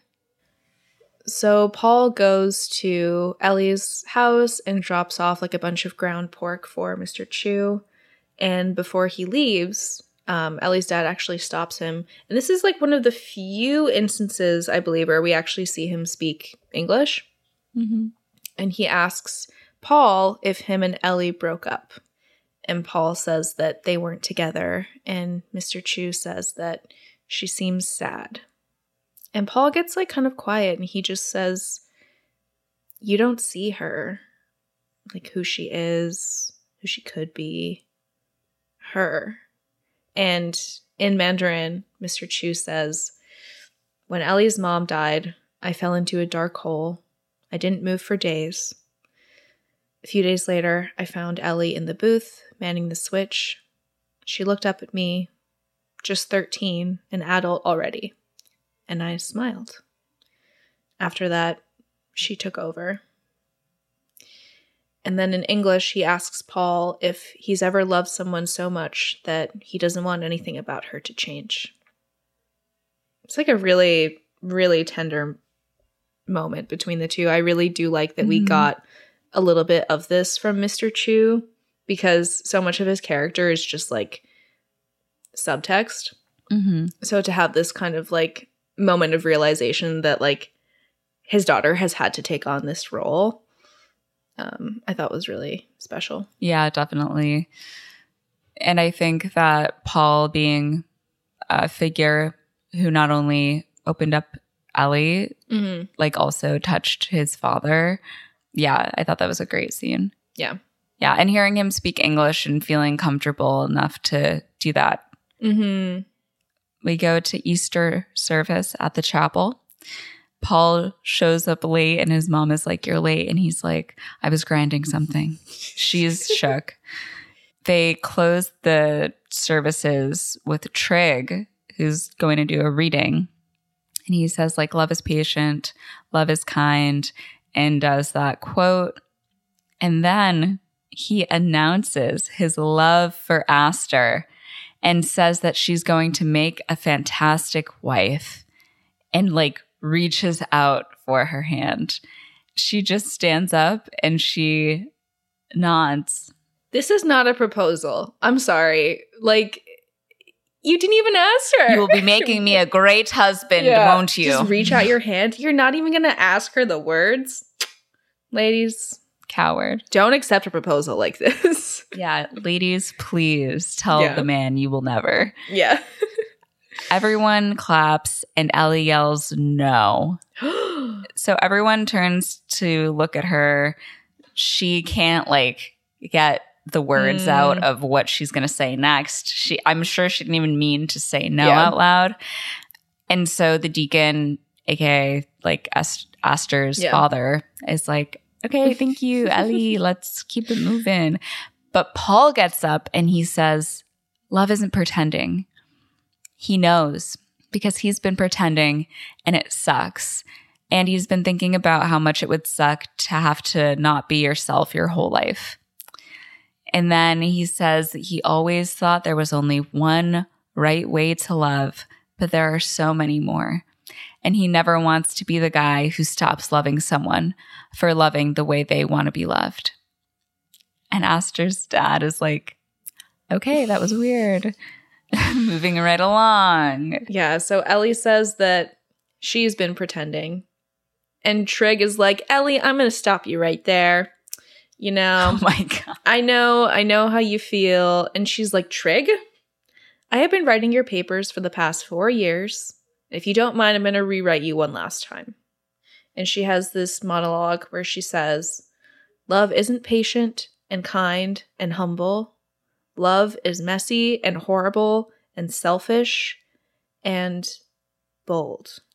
It's not finding your perfect half, it's the trying and reaching and failing. Love is being willing to ruin your good painting for a chance at a great one.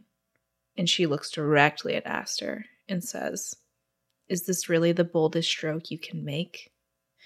So Aster realizes that it has been Ellie all along. Hmm. She is extremely shocked and hurt. And she goes up to Paul and she slaps him, which would indicate that she's the most angry at Paul, but she's like looking at Ellie when she slaps him. So it's definitely more so directed to her. Yeah. And uh, she leaves the church. Chaos erupts in the church. Everybody is like yelling at each other. Paul's mom turns to him and she's like, Paulie, I don't care if you're gay. Mommy still loves you. and he's like, I'm not gay, mom, but I might want to change our sausage recipe. And she's like, What? How dare you? She's like hitting him with her Yeah, not my purse. son. Yeah. Ellie goes home and finds her dad making dumplings, like a lot of dumplings. She's like, What's good? This is a lot of dumplings.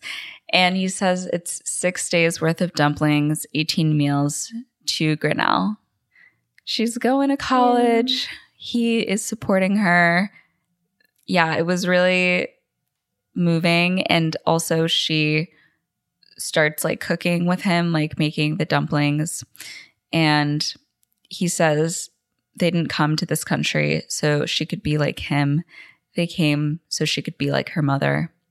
it's just really like Mhm. beautiful to see after she's always been close with her father, but she has had to be the parent hmm and now he is finally stepping up and um, trying to become that father figure again. Yeah, and I think this moment is also especially poignant because like specifically like within Chinese culture, it's not super common to really like especially for parents to like say I love you to their children. Like saying I love you is more so reserved for like romantic relationships, but the way that it's kind of expressed within family and stuff is through like acts of service like this. So making like this meal, like doing these various actions is like his way of saying I love you. And and I feel like it's it's so clear that we don't need that moment that you would see maybe with like if this was a story about like a white family where the parent is like I love you. Like that those words don't need to be said. It's so clear through um, his actions. I do definitely feel like they have an amazingly close Mhm. bond and they're understanding of each other. And she never seems to be mad at her father for experiencing this depression or for taking on more responsibilities. I think she is incredibly like understanding every step of Mhm. the way. And it's really great to see that the change came from himself and he was like I I need to be I need to like step into this Mhm. role Yeah. to make sure that I'm there for Ellie. Yeah, definitely. And then after this beautiful moment, she goes, You don't mean dead, right? And he's like, God, I hope not. Oh. So we then see another title card with a quote from the one and only Ellie Chu. Mm-hmm. Love is messy and horrible and selfish and bold. And we kind of have a little bit of time jump. I assume it's like a couple months later. Yeah. And Ellie runs into Aster on the street. They clearly haven't seen each other in a while. And Aster says, you know, she hasn't been at church because she's been busy working on her portfolio for art school. Oh, whoa. Yeah. Ellie says that that's amazing, that she's actually going to art school. And Aster asks what Ellie's plans are. And she's like, oh, I'm actually going to Grinnell. And Aster's like, well, that's great, Ellie. Like, take care. And starts to walk away. But Ellie does stop her and she tells her that she's sorry. And she explains that it was only supposed to be one letter, but writing to her was the closest that she's ever come to being heard. And she never meant to hurt her. And Aster says that deep down, she probably knew it was Ellie because she didn't use enough emojis. so the tension kind of breaks. But yeah, I was shocked to hear her say that she probably knew it was her. mm-hmm. And then she says, for what it's worth, it's not like it never crossed my mind. If things were different, if I was different, Mm. that is so crazy to hear. Let me finish this scene and then I'll talk about it. Okay. Uh, But I was literally like jaw dropped for this whole scene. So Ellie says she could never be different and starts quoting Aster's words back to her. She's like, ah, I just, God. How do I know uh, I'm different? what did she say? What makes me different? Yeah, like let me like ask God, how do I know I'm different? Yeah. And Aster tells her to just wait in a couple of years. She's going to be so sure. And Ellie tells her good luck with that. And Aster tells her to find something good in Iowa to believe in, heathen. So Ellie starts biking away, but stops. She runs back and kisses Aster, and Aster, you know, is into it. Like she's yeah. She kisses her back. Yeah. yeah, yeah. And afterwards, Ellie is like, I'll see you in a few years, and bikes away with like a huge smile on her face. Mhm. Do you want to talk about? Yeah, yeah. I was just going to say that I knew they weren't going to end up together, Mhm. and I figured she would be understanding because she, like, Aster is actually like a really nice person. Mhm. But the fact that she was like, I'm questioning my beliefs, I'm questioning my Mhm. faith, I'm questioning my sexuality, like, I didn't expect that to happen. I thought it would just be like, you know what? we can still be friends. Like I forgive you. Bestie vibes only. Yeah. But she was so into her. Yeah. But she's not at that point yet. Mm-hmm. Yeah. And they're both going to college anyway, but they're both going to liberal arts schools, so you know. she's going to a fine arts school. Yeah, yeah, true. Yeah, that was like great to see because it felt very, very realistic. Yeah, definitely. Um I feel like it's pretty rare that we see a character that is a little bit more like fluid and questioning. I feel like usually in Mhm. um a lot of like queer rom-coms and stuff, it's mostly just like you're a lesbian or you're gay and it's like that or that, but it is it is cool to kind of see this character who's like just kind of on the beginning of that journey of figuring out her identity and you know, And I think that would resonate with like a lot of people who are younger. definitely. Yeah. mm-hmm. So, our final scene of the film Ellie is getting ready to board her train to Iowa, and uh, Paul gives her a cooler full of the dumplings. And, like, we see Ellie's dad in the window in his station manager uniform. So, he's going back to work. And Paul says that he'll keep him busy tasting new ketchups. And Ellie actually congratulates Paul on his little write up in the town crier. So, Aw. Munsky sausages, they're on their way. And he's like, Yeah, we're totally gonna blow up. And Ellie does start to leave, but first she sends Paul's some emojis. It's like the pineapple, the owl, and the caterpillar with the glasses. Yeah. And he's like, You know, the caterpillar does look smart. and she's like, Yeah, too smart to be standing on a platform crying like some wussy because Paul is a little mosh. yeah. And he's like, I'm not crying. And she just calls him a wussy as she gets onto the train. And when she sits in her seat and looks out the window, she like mouths it to him one more time. The train starts to move, and Ellie starts getting a little emotional. And that's when we see from the window behind her Paul running beside the train, and he yells out, like, hey, hey. And Ellie Aw. looks out the window and Paul is running alongside the train with his big goofy smile on his face. And she starts to like sob while she's laughing. And like tears are streaming down her face. And, you know, eventually the train gets too far for him to keep up. And she just like Mhm. calls him a moron. And she looks around the train at like all of the people looking out the window and just has like a kind of moment to herself where she's like, Yeah, I'm gonna be okay. yeah. And that's the half of it. Also, in the final scene, we see her dad in the station uniform. And when the train initially rolls in, the like automated thing Mm. comes down. Oh my gosh, I didn't even notice that. Yeah, because Mhm. he like wasn't using it before because he's like, I don't trust it. Yeah. Wow. Yeah, because I watched it. I watched this movie twice. I watched it once just to watch it, and then the second time to take notes. And I didn't cry the first time, but I did cry at the ending the second time. I think just because I was like more Damn. in it. But yeah, just like Ellie crying as he's like running alongside the train, it got me. It really did. I was like, wow, what a beautiful friendship. Yeah. I really liked this movie.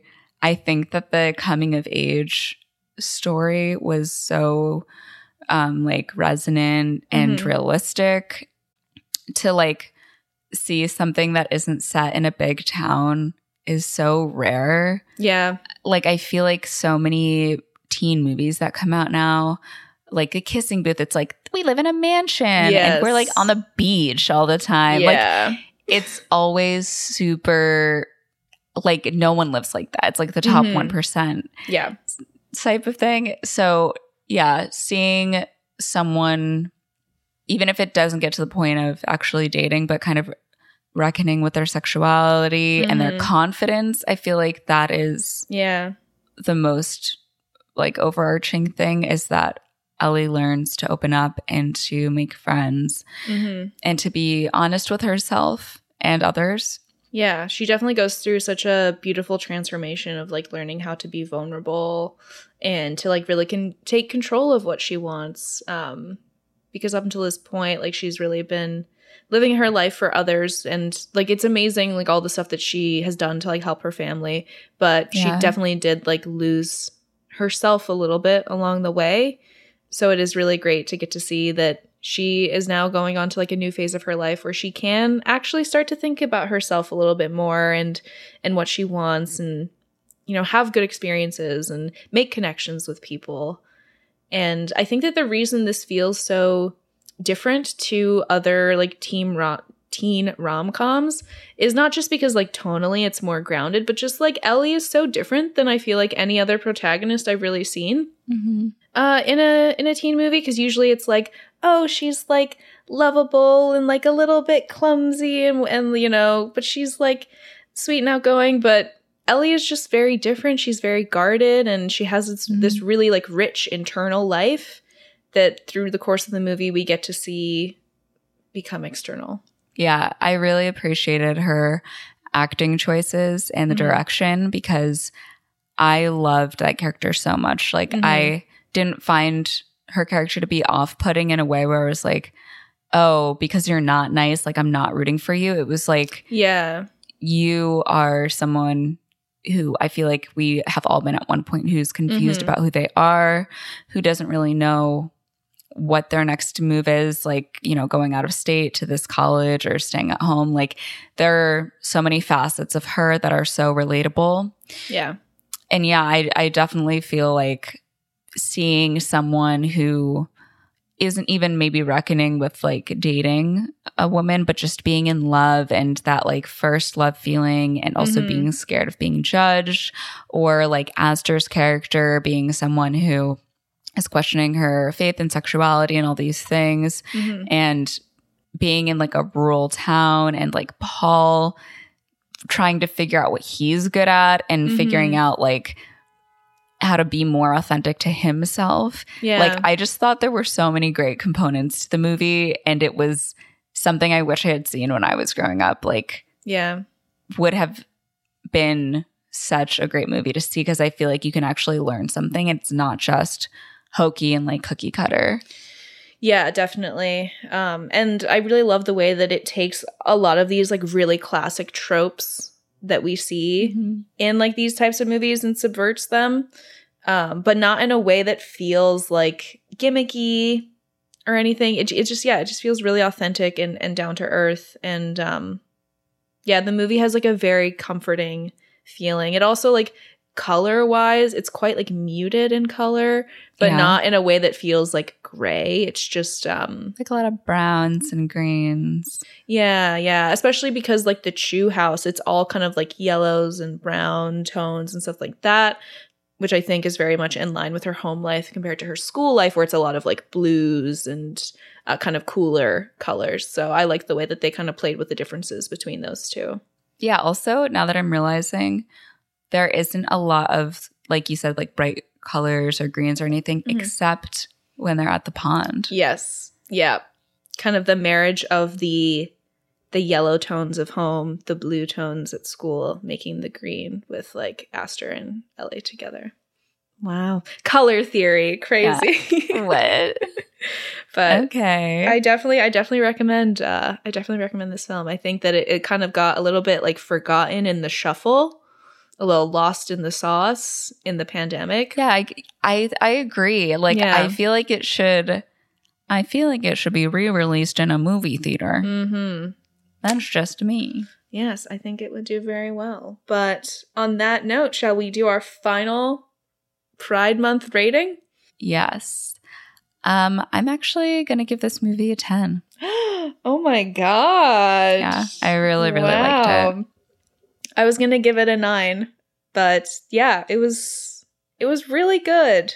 I'm also really glad that I watched it twice. Yeah, I watched it twice as well. I liked it the first time, but then like really having like a closer watch of it the second time, I feel like I, I liked it even more and I got so many more details because there are so many like beautiful details in this film.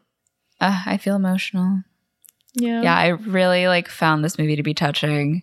Mm. I don't even want to like go into any further, but I just thought it was Yeah. super beautiful. I would really, really recommend if you haven't seen it, and it's on Netflix hmm in the US. Yeah, Canada as well. It's a Netflix original. So, There you go. yeah. Easy access. Wow. Well, thank you so much, everybody, for joining us all month long for all these Pride Month movies. I really had a great time getting to like watch so many new movies and find some new great ones to add to my list of favorites. Yes, it was an amazing month. You know, keep celebrating all year long. It doesn't have to be one month only. Mm-hmm. And if you ever want to talk about anything, our DMs, our email, it's always open. Yeah, you can always DM us at Movies That Raised Us on Instagram. You can send us an email at movies that raised us at gmail.com. You can follow us on Twitter at MTRU underscore pod and on TikTok at movies that raised us pod. Yeah, and uh, we will see you next week for the start of Pod Pod Girl Girl Summer. Summer. So excited. We have some great movies lined up. Mhm. So get ready to celebrate the summer, the heat, go to the beach, grab Hell a yeah. cocktail. Yeah, stop sending us death threats because we are going to do dirty dancing. I promise it's on the schedule. Don't worry, we're doing dirty dancing this year. But with that being said, we will see you next week. I'm Mo. And I'm Christina, and our theme song is by Garrett Schmidt. Bye. Bye.